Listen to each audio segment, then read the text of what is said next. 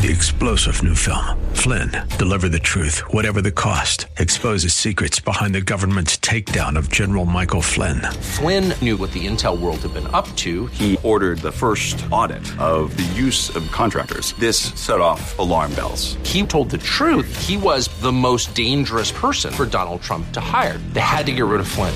Flynn, deliver the truth, whatever the cost. Available now. Watch it today. Go to salemnow.com. Salemnow.com.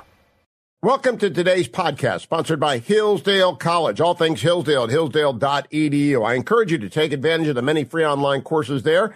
And of course, to listen to the Hillsdale dialogues, all of them at Hugh for Hillsdale.com or just Google Apple, iTunes, and Hillsdale. Morning glory, America. Bonjour. Hi, Canada. You know what that means. That means Dwayne will be sitting in for me tomorrow. That's what that means. That means the Browns, the Cleveland Browns, are on Monday Night Football tonight against the dreaded Steelers, and they got to go play in Pittsburgh. Last time I recall Pittsburgh game, the Steelers snapped the ball over the head of Terry, not Terry, Big Ben Roethlisberger at the start of the playoff game down. That's all I remember about Pittsburgh. But tonight I will be screaming from 8:15 East Coast time until probably midnight. I don't know how long the games go with the new new rules, but but whatever. Dwayne's going to come in and talk to you about the Browns win tomorrow, and then I'll be back on Wednesday. The real reason for that is that we have friends in town that we haven't seen in a couple of years, and we are going to go show them uh, down east. So I'm going to be down east after I'm uh, up late watching the Browns. So tomorrow morning, if anything bad happens, it's Dwayne's fault. I want to begin today with a horrible story, and it's every parent's nightmare. If you got little kids in the car, you may may not want them to hear this because it's just every parent's worst nightmare. It's a, it's a small story, right? With terrible tragedy, involves four children. A baby died after ingesting fentanyl at a New York day school, uh, preschool nursery. Uh, three other children from the Divino Nino daycare were hospitalized and treated for opioid. Now, two adults have been arrested for reckless indifference, um, and two are charged with murder for the death of the one year old. And obviously, you realize fentanyl is so highly concentrated that trace amounts can and do kill people all the time. And it sounds like they had a little drug operation running out of the daycare. So it's every parent's nightmare. So the the only thing I can tell you is this is this is the fault of the open border. Ninety percent of fentanyl come in through ports of entry. Now, the precursor chemicals are made in China. They're sent to Mexico. They're primarily manufactured. The overwhelming amount is manufactured in Sino. I can never say it. There's a particular province, Sinaloa province in Mexico. And then it gets driven across the border and hidden in human trafficking. It's just not, this is not high tech. It's so small and so expensive. And they, if you saw the movie The Mule with Clint Eastwood, you will understand. Until and unless we close the border, and I mean secure the border and come up with the technology, Americans will die, including innocent Americans, because it's not just any other drug. It's a killer drug and it's flooding the country because the border is open. And I think we all know that it's like the giant jaws issue of this election is everybody knows that Biden has failed. The president of Biden has utterly failed. Kamala Harris is allegedly in charge. They just don't care. It's not, I don't believe in the great replacement theory or anything like that. That's nonsense. I do believe that they don't care. They really do not care. They don't want to deal with their constituent groups that are vocal advocates for an open border. So they have adopted an open border policy de facto while wringing their hands. And that's just the reality is. Meanwhile, Slow Joe is going to make a big announcement that he's going to call on the United Nations to expand the Security Council. Isn't that what you went to bed on, on Friday night worried about after the market had a bad day and after oil. Let me do the market report here to set this up. I got a lot of tape of former President Trump talking to Kristen Welker. Fine debut of Kristen Welker on Meet the Press yesterday, and she and the former president had a great conversation. Now, I want you to know, last Tuesday he talked to me for an hour and 10 minutes. Then he talked to Dan Bongino for an hour. Then he did an hour with Kristen. What does that tell you about the former president? He's gone into campaign mode, and he's doing it by flooding the zone. And he has the confidence to go along with anyone. Uh, so Kristen is is I believe a very very fair down the middle objective journalist. She's shown that. Uh, and I believe Dan Bongino is to my right, but he's an advocate for Republican principles as I am. So Dan is, is to my right and I'm in the middle. And so that's three hours. How many of the other candidates have you seen do three hours on the record transcribed interview last week? Doesn't happen. The only way to beat Donald Trump, if you really want to beat Donald Trump, is to go everywhere all the time and be making talk to everyone because it all gets picked up and recirculated. I'll play a lot of clips today. The Grand Old Pod today, I'll put them all together in one place. So you can go just listen to Grand Old Pod if you want to hear all of the key clips from Donald Trump with Kristen Welker or Ron DeSantis with Howie Kurtz and Vivek and Nikki Haley and Mike Pence. I don't think Chris Christie was out on the Sunday shows. I did see that Fetching Mrs. Hugh and I were watching during Hurricane Day, um, Only Murders in the Building season three. Hurricane Day, by the way, was like a blustery day, the, the Winnie the Pooh blustery day. It was really blustery, but it went just a little bit too hard, just a bit outside. So everyone who got their boats out, Harbor Master Hugh did all that work for nothing, but I greatly appreciate Captain Tony and Brian the banker helping me help everybody else get everything out of the water. And didn't say, now most of northern Maine is, I mean, the way north, the, the county is out of power and Canada got whacked bad, but it didn't hit Portland, it did not hit mid coast, which is, of course, north of Portland for you Steelers fans. Boy, the Steeler fans are very excited. Who's going to get them to the stadium? I always ask myself. Anyway. You needed one tenth of a point. You one needed one tenth of a point. I needed a very to small. I think somebody said 22,000 votes. To win? Yeah. If you divide it among the states, it was 22,000 votes, something to, to that effect. Yeah. To win the election? Yeah. If I would have had another 22,000 votes over the whole. But look, they rigged is, the election. If you look at Pennsylvania, but Mr. President, if you are look saying at all you needed stuff, more votes to win the election. Are you acknowledging me, you if didn't you win? Look at, if you look at all of the statistics, all of the votes, they say 22,000 votes, over millions and millions of votes, 22,000 votes. So when they do Twitter files, or when they have 51 intelligence agents come out and lie that the laptop from hell was Russia disinformation, and now they find out it's not. But they knew that at the time. Uh, they cheated on the election I, in that way too. I just want to be clear, though. Are you saying you needed those votes in order to win? Are you acknowledging you didn't win? I'm not, not acknowledging. No, I say I won the election. He he uh, he has never said other than that. But I think what Kristen was asking: Are you withdrawing the fraud claims? as opposed to the rig claims. But she continued on talking about vice presidents. Now, I asked about vice presidents too, and she has a specific. Kristen did a very good job on this. They're up at Bedminster, cut number two. I like not to think too much about that. Uh, you always do a little bit, but I, I really don't think it's time. I want to win. And, uh, you know, it's very interesting about running mates. Uh, when you get down to a vice president, they said, no, nobody's ever made that kind of a difference. It's still about the person that's going to be president. Are you it's leaning, an important decision. Are you leaning toward a woman? I like the concept, but we're going to pick the best person. But I do like the concept, yes. A lot of people noticed when Governor Noem endorsed you, there were Trump Noem signs. Do you have her your eye on her? I do. I think she's fantastic. She's been a great governor. She gave me a very uh, full-throated endorsement, a beautiful endorsement, actually. And, uh, you know, it's been a very good state for me. And uh, certainly she'd be one of the people I'd consider, or for something else maybe. But we have a lot of people, we have a, a lot of great people in the Republican Party. Uh, and then, so he's not going to get drawn into that right now. I, I am personally of the opinion he ought to pick, I, if he doesn't pick Scott or Nikki Haley, and he's the nominee, he ought to pick Senator Tom Cotton or Congressman Mike Gallagher. Generational shift um, they are combat veterans of the war in Iraq. They are articulate. They can go everywhere. And mostly what a vice president does is attack, attack, attack, attack, attack.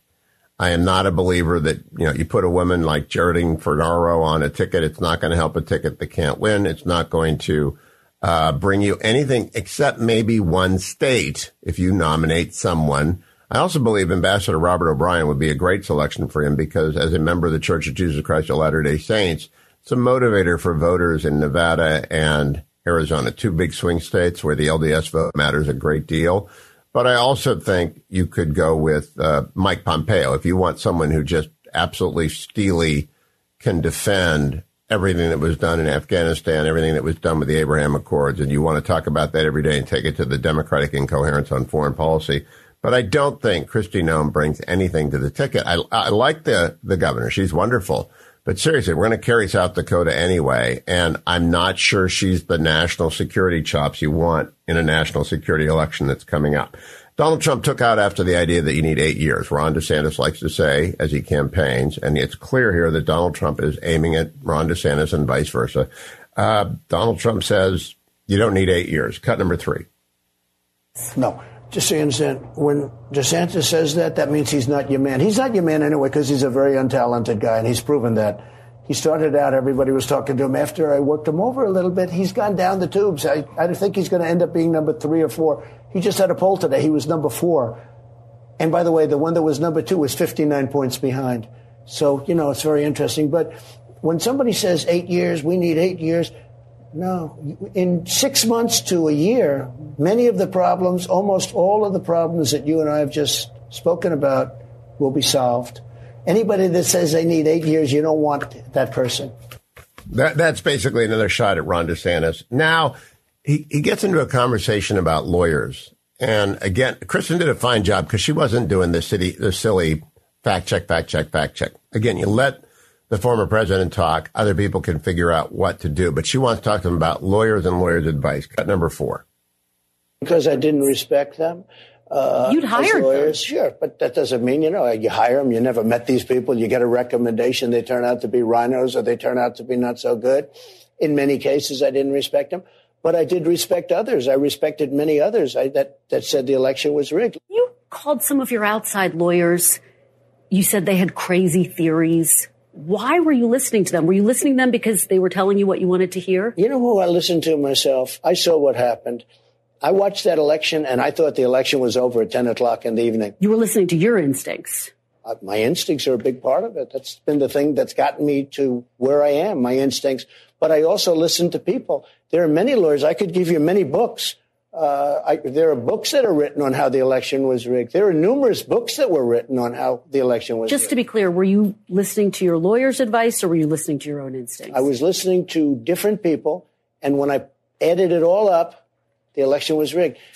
There are books were you calling that are written. shots, though? In fact, Mollie Hemingway wrote a great book. But were you calling Rigged. the shots ultimately? Excuse me. Mollie Hemingway, mm-hmm. who's highly respected and great, she wrote a, a book, a, a best-selling book called Rigged.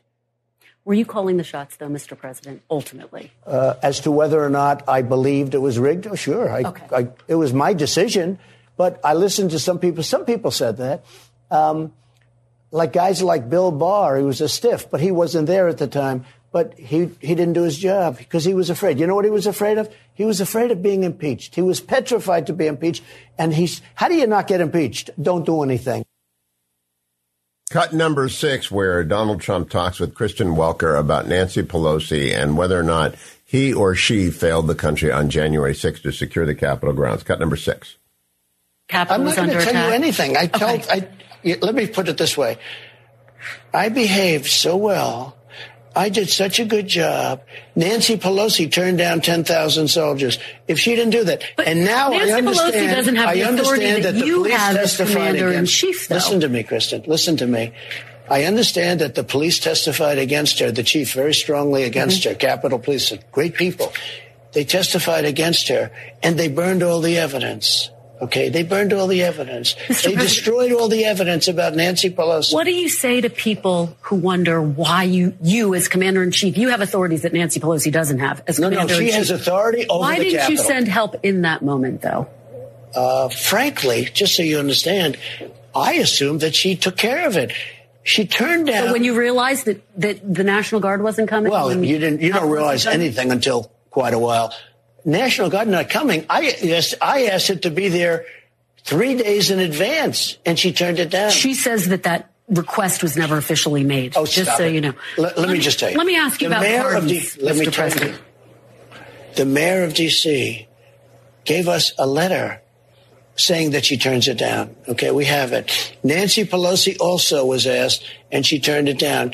The police commissioner I'm talking of about the day of, Police. though. wait a minute. Yep. Capitol Police said that he wanted it, and Nancy Pelosi wouldn't accept it. She's responsible for January Let's- 6th. Mr. President. Nancy Pelosi's responsible. Mr. And the President, you're the president, though. You have to interview you have her. authorities that Okay, and then they continue talking about whether or not the president, former president, is in legal peril and whether he's going to go and be confined, whether that means jail or, I mean, we don't know what that would mean if he were convicted. I don't know what you do with a former president with Secret Service coverage. Cut number seven.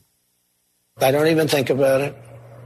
I'm built a little differently, I guess, because I have had people come up to me and say, How do you do it, sir? How do you do it? Uh, I don't even think about it. Uh, these are corrupt people that I'm dealing with. They're destroying our country. I don't even think about it. All I think about is making the country great, making America great. Look, these are political, these are Banana Republic indictments. These are third world indictments. The President of the United States sees how we're doing. We have a movement, the likes of which has never happened in this country before. And you see it with the polls. I mean, I'm up on these people by 60 points and 59 points. I don't mean at, I'm at 59. I'm leading them by 59. You almost say like, why are they campaigning? Asa Hutchinson, he's at zero. Christie's at two. Other ones are at one. Uh, DeSanctimonious is at nine. I just see a poll coming. I mean, I'm leading him by 60 points. Mr. President. And you say, why are they doing it? But here's what they did. They saw this happening. And he went to the Attorney General of the United States and he told them, indict Trump. There's just no evidence of that, Oh, Mr. why? President. Because you mean but he's on let's, Okay, the the next thing I want to play for you is the former president and I have talked a couple of times about if he is reelected, will he use the Oval Office for revenge tour? First time he said, "I'm entitled to a revenge tour, but I'm not going to take it." Second time he said, "I'm going to look, I'm going to get answers. I'm going to go for the truth," but nothing explicit. Kristen Welker brings up this idea of retribution from the Oval as well. Cut number eight. When I talk about retribution, I'm talking about fairness. We have to treat people fairly. These people on January 6th, they went, some of them never even went into the building and they're being given sentences of, you know, many years. Are you going to pardon those people who've been convicted, well, I'm Mr. President? And I certainly might if I think it's appropriate.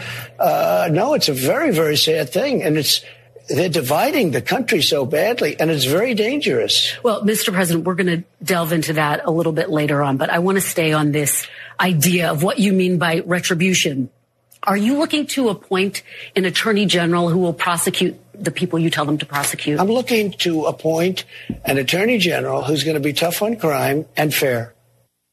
That that's a good, better answer than I'm entitled to a revenge tour. He's getting very, very good at this. He knows he's got to answer that a hundred thousand times.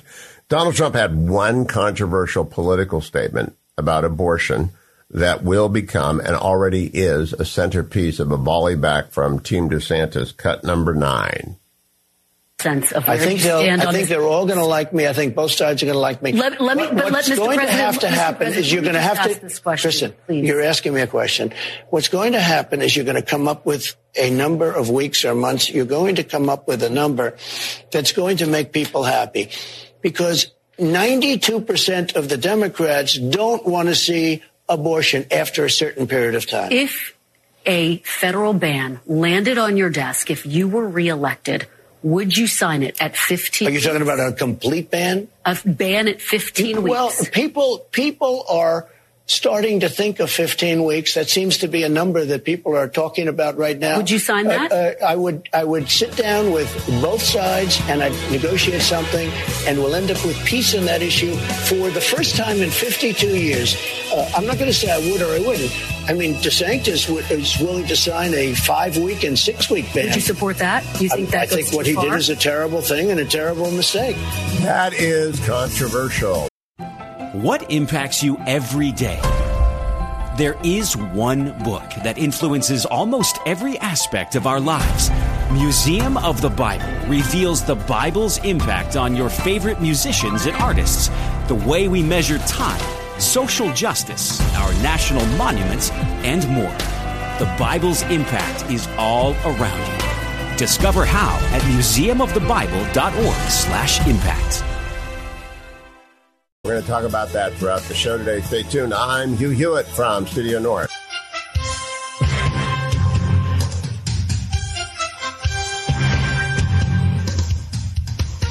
Tonight, America, the Cleveland Browns return to Pittsburgh and will thump the Steelers. My guest, Salena Zito, has a dad who may or may not be watching. Has he gone back to watching, Salena? He has. I haven't. I know you haven't. I, I know you haven't. But but you know, look, small hands Kenny Pickett is your is your quarterback, and we've got my. I feel bad for him because if you lost your Cam guy in the middle of the defense, I mean, it's not going to be very fair today. Are people already gloomy in Pittsburgh? I don't know. They, you know, Pittsburgh has a ridiculous relationship with its sports teams in that if they all left town, nobody would have any clothes left because everyone just walks around with some sort of uh, black and gold shirt on. Mostly you know, the, Steelers the Browns fans and the Steelers fans are kind of like Siamese sports twins, and they were cut. They were separated at birth, but boy, are they just next to each other. They were conjoined in their attitude and their approach. Salena, I want to ask you about something former President Trump said to Kristen Welker yesterday in a very good interview that she did for Meet the Press, and she's going to be a fine host. He said about abortion that Governor DeSantis made a big mistake with the six week ban. Bob Vander Plaats the the the interview hadn't aired before. You know him from Iowa was out there blasting the former president for this. How potent is the right to life issue, and does that division matter between Ron DeSantis and Donald Trump? Well, it certainly does in the first primary state slash caucus state of Iowa. Uh, this is a big deal in that state. Um, all Repu- you know, they always say, you know, the Republican caucus um, voters, well, uh, Republican caucus voters in Iowa are almost 100% evangelical voters. This is a very important issue to them. And this is why I'm very cautious about believing that he has the ability to win Iowa in, in, in the upcoming caucus. This will, this will further their skepticism of him. Now, now Trump is not wrong in that in that same interview he, where he said, uh, and I'm paraphrasing here, that Republicans don't know how to talk about abortion. That is very true. Uh, but but you know, in terms of going after DeSantis on this issue in a state where DeSantis is doing what you're supposed to do when you're a Republican primary candidate and knocking on doors and just you know, sort of flooding the zone in that state, this is going to have an impact. Now, Salena, I know that you are like me. You live in Switzerland and you watch everything. So as I see what is going on, I expect basically the Republicans, not named Trump or Vivek, to recede in Iowa and concede the state to Ron DeSantis to try and wound Trump there. And then I don't see DeSantis in New Hampshire. I went down and saw Chris Christie last week. I went down and saw Nikki Haley last month. I'll go back down and see Tim Scott whenever he's anywhere in New Hampshire because I cover the state. Do you think they'll be able to make an agreement on who gets New Hampshire? I don't think they can. I think Nikki Haley needs New Hampshire. I think Chris Christie needs New Hampshire, which means Donald Trump wins. I, I'm not sure Donald Trump wins New Hampshire. I think there is a possibility that we go into South Carolina with uh, someone w- winning Iowa and someone else winning New Hampshire. And all of a sudden, South Carolina, like it was in 2012, if you remember that, then uh, Newt Gingrich rose up and won that state. I, I, you know, that doesn't mean that Donald Trump won't be the eventual nominee, but I think there's there is going to be a lot of waves in this race that we aren't quite seeing right now. You know what? I don't think anyone else is seeing because I get uh, Roku in in mid coast Maine. I get the Portland and New Hampshire ads. Chris Christie is running ads on the Hulu channel. I only watch Only Murders in the Building. I, I, mean, four times we saw Chris talking to people on a Hulu ad. First ad of 2024 cycle. Have you seen any yet? Um, I have not seen them other than to go and look for them. However, in New Hampshire, you're, this is a state that is going to end up surprising everyone. Uh, I think Christie has a chance there. I think Nikki Haley has a chance there. I, I don't discount Ron DeSantis there. Uh, and I think we'll keep an eye on Governor Sununu and see how you see, listen to the words he is using about what's important in the state. That gives you clues as to where the voters may be going. Well, the, the New Hampshire electorate, boy, do I like going to town halls down there. It's the first time I've ever done this. Yeah. I've been in New Hampshire before. They are very smart people. They are also kind of cynical about candidates. you know, you yeah, very the, much so. They, they, just, they, expect they want to um, they want to kick the tires. They expect you to show up there, and we're going to give it to you. And they do. Boy, do they do. Salena Zito, thank you, my friend. All of her columns are collected at salenazito.com. You can follow Salena on the site formerly known as Twitter at Zito Salena. But if you want everything that she writes for the Pittsburgh Post Gazette, the New York Post, the Washington Examiner, and everywhere else, go to salenazito.com and just sign up and get the email. It's the easiest way to do it. Don't go anywhere, America. Lots more coming up. Ron DeSantis did a half hour with Howard Kurtz yesterday. I got to play that as well. I want to play everyone who talks, every, because we're Switzerland here. Every Republican is welcome all the time, right here on the Hugh Hewitt Show. What impacts you every day? There is one book that influences almost every aspect of our lives. Museum of the Bible reveals the Bible's impact on your favorite musicians and artists, the way we measure time, social justice, our national monuments, and more. The Bible's impact is all around you. Discover how at museumofthebible.org/impact. Welcome back, America. I'm Hugh Hewitt.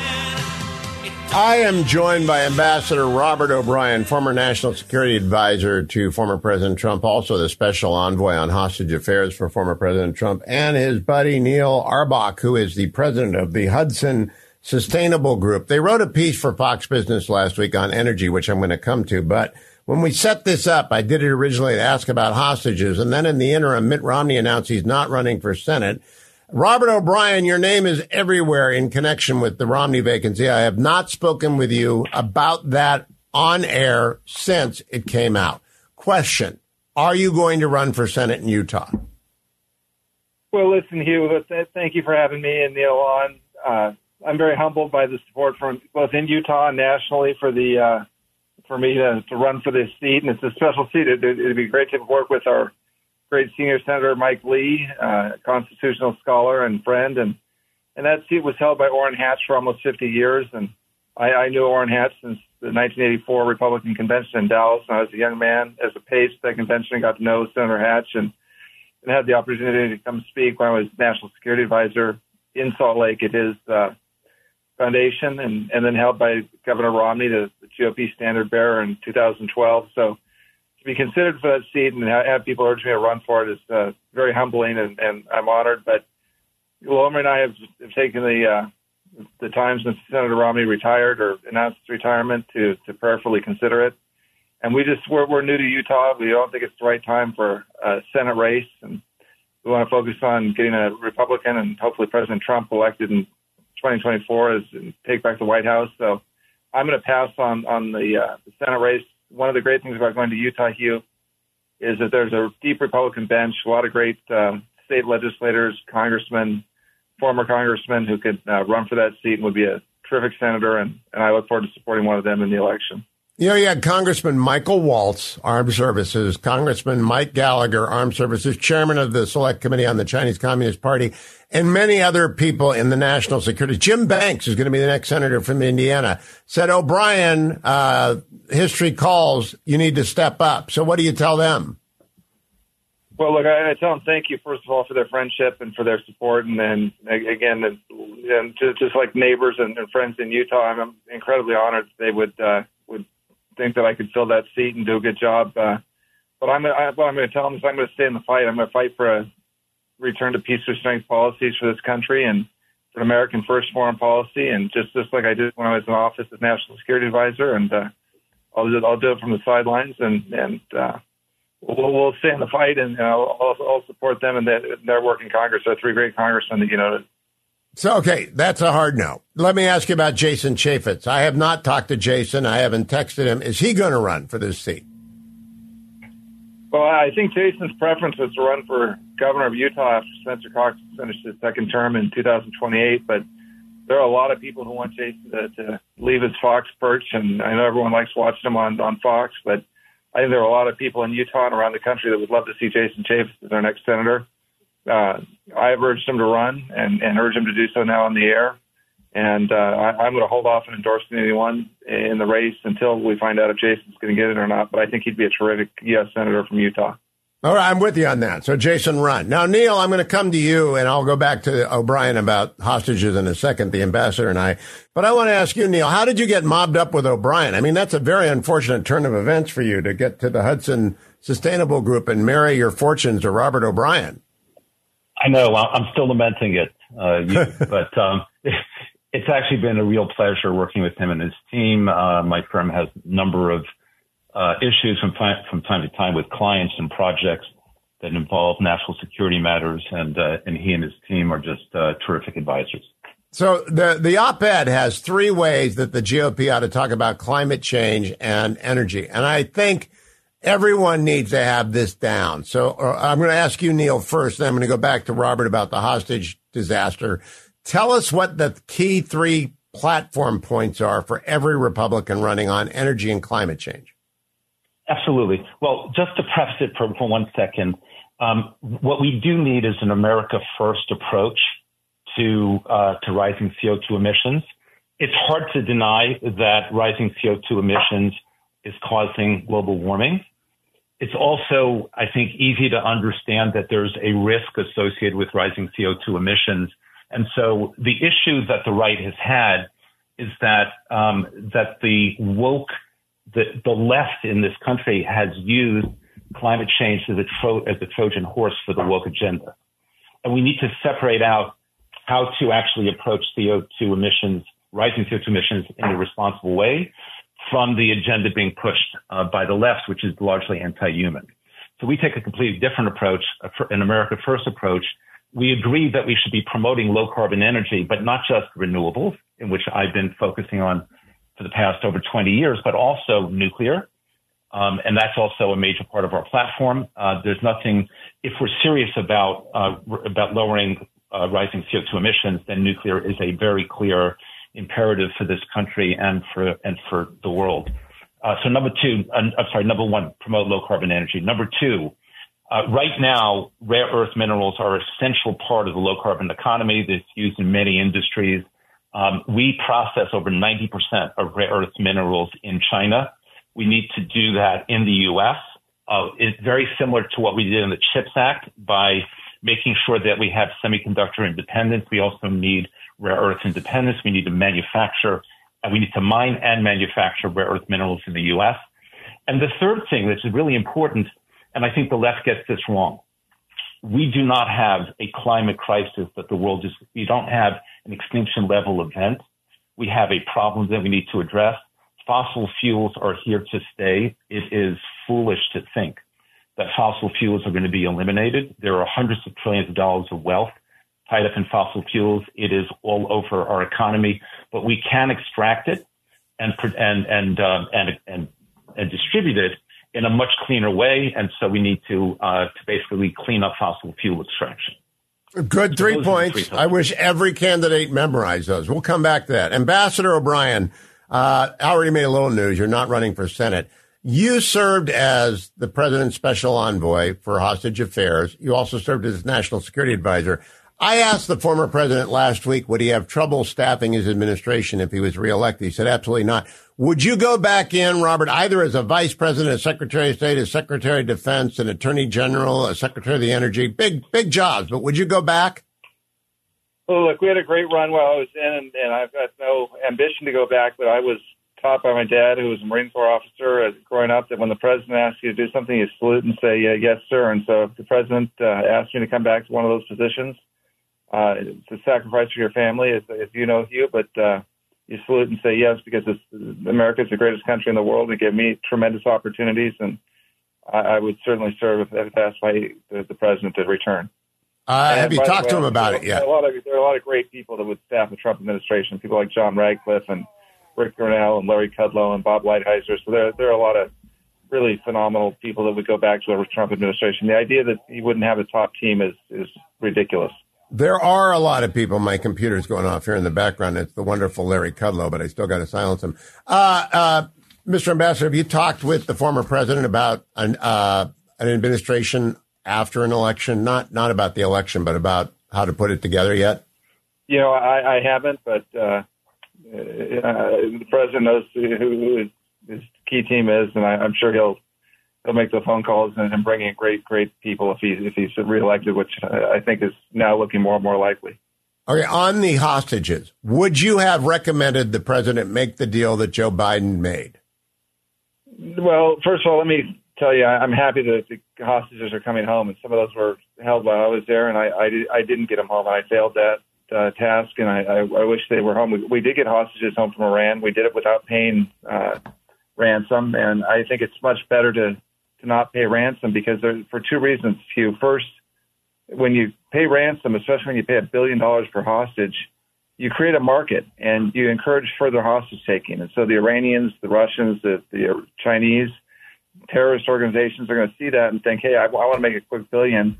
I'll just take an American hostage. So you transfer the pain and suffering that the families themselves uh, of the current hostages are going through to future hostages. And that, that's a bad policy. And that's why we never paid ransom. President Trump would have never paid ransom. But number two, you have to say, what is the bad actor going to do with the money that they get? And in Iran's case, it's the largest state sponsor of terrorism in the world. They're going to use it for more death. They're going to build more drones to kill Ukrainians. They're going to pay terrorists to kill Israelis. They're going to give money to Hezbollah in, in Lebanon and Kataib Hezbollah in Iraq and kill our partners and allies in those countries. And they're going to continue to fund the Houthis in Yemen and and, uh, kill soldiers from the UAE and, and Saudi who are our partners. So the two questions are: Do you create more hostages, hostage-taking opportunities? And the answer with this deal is yes.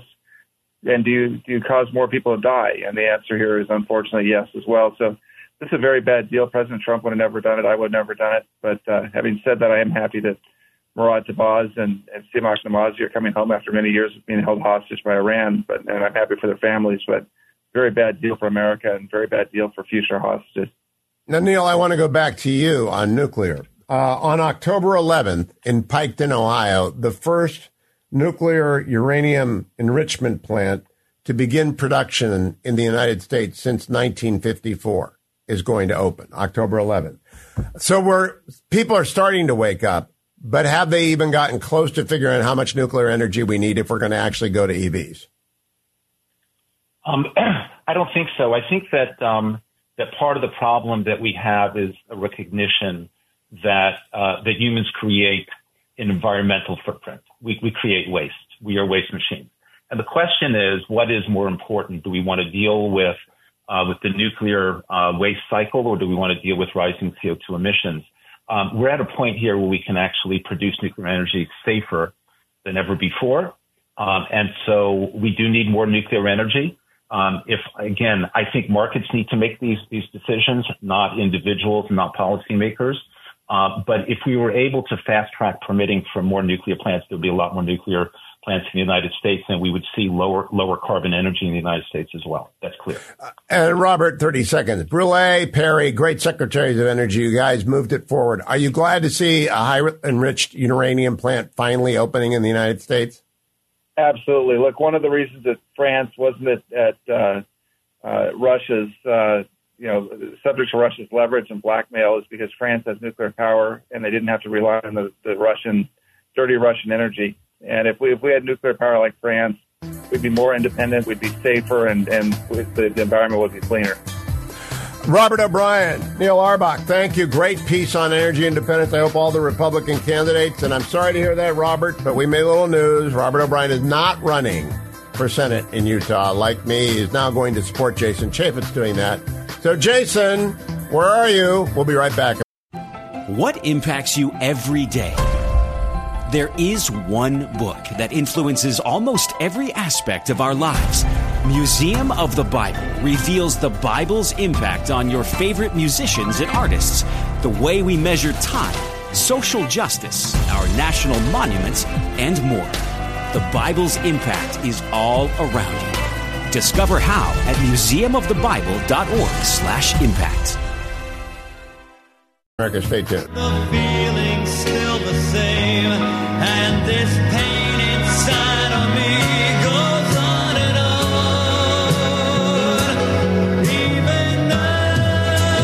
Welcome back, America. Even now, Josh Kraushaar is wondering why are we playing Barry Manilow? Josh, it's because he's going to break Elvis's consecutive performance record this week in Las Vegas.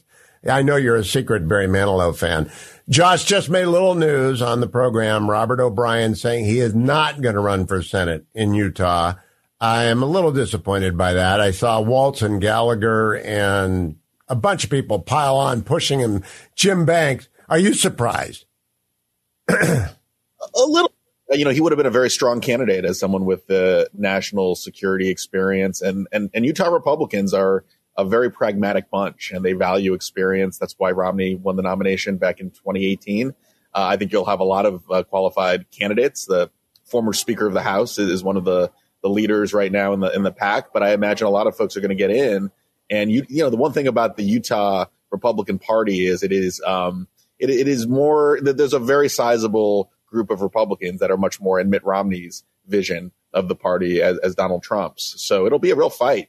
Um, yeah, Jason Chaffetz would clear the field. Jason Chaffetz would clear the field and he would win.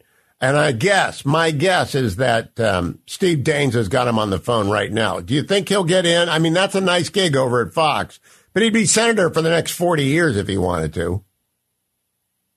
Yeah, look, I, I it's got to be a possibility. Anyone who has the opportunity to one percent it and have a you know good good profile in that race is going to probably look at it carefully. But you know, I do think that uh, former Congressman Chaffetz is is pretty happy at Fox, and I think it would take a lot for him to to jump in that race.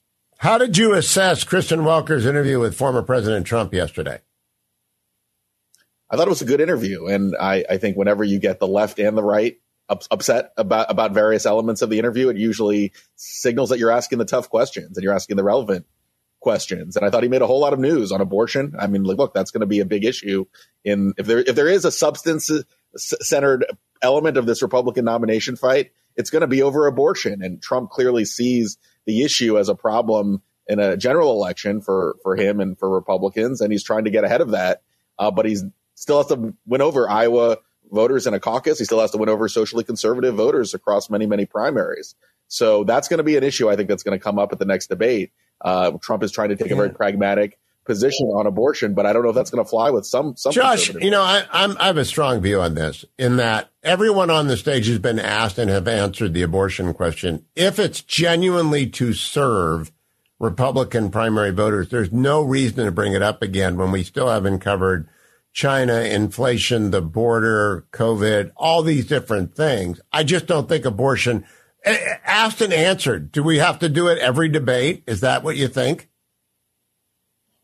Well, look, Hugh, there, there is a divide uh, politically on whether there should be a federal legislation on, on, on, abortion, right? Uh, on 15 weeks, on, on, on a stricter abortion policy, which Mike Pence, uh, Tim Scott support, but but Nikki Haley has pushed back on, and a few others as well. Uh, and, and also, look, this is a this is an issue that's very important to Iowa conservative voters. That, that is social. So the so the having a, a, a firm pro life position and having the you know uh, an unequivocal position in many ways, taking the more conservative line on the subject, has always been a top issue for Iowa uh, caucus goers. So look, Trump has I think has changed the dynamic. Uh, the the issues don't matter quite as much as the personalities right now.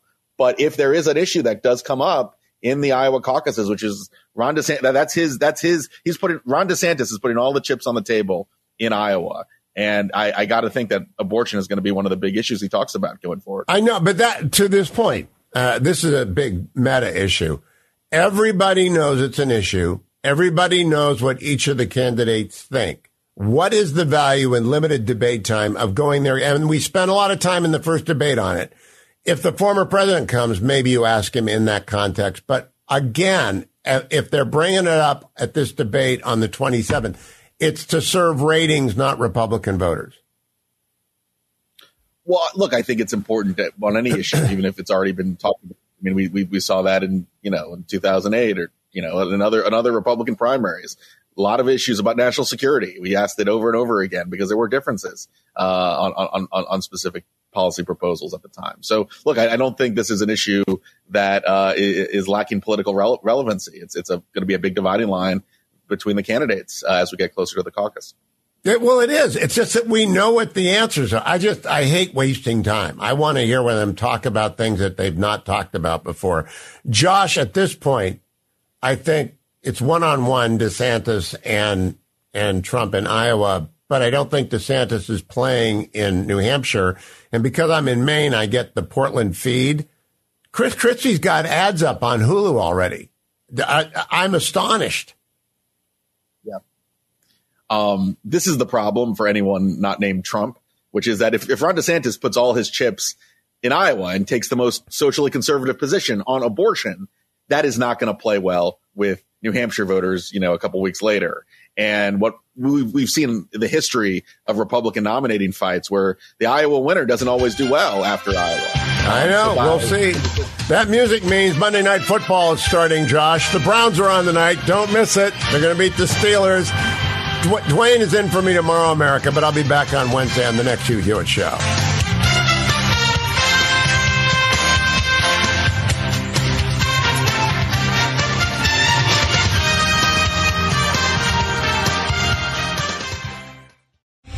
Three star general Michael J. Flynn, head of the Pentagon Intelligence Agency, knew all the government's dirty secrets. He was one of the most respected generals in the military. Flynn knew what the intel world had been up to, he understood its funding. He ordered the first audit of the use of contractors. This set off alarm bells. The explosive new documentary, Flynn, Deliver the Truth, Whatever the Cost, uncovers the facts behind this scandal. Flynn told the truth. He was the most dangerous person for Donald Trump to hire. I find out the worst enemy that I'm going to face in my life is right here in America. They took my assessment and they wanted me to change it. And I was like, I'm not changing it. They had to get rid of Flynn with in depth interviews, archival footage, and never before seen personal records of the man behind the headlines. I just felt like I was drowning. Flynn, deliver the truth, whatever the cost. Available now. Watch it today. Go to salemnow.com. Salemnow.com.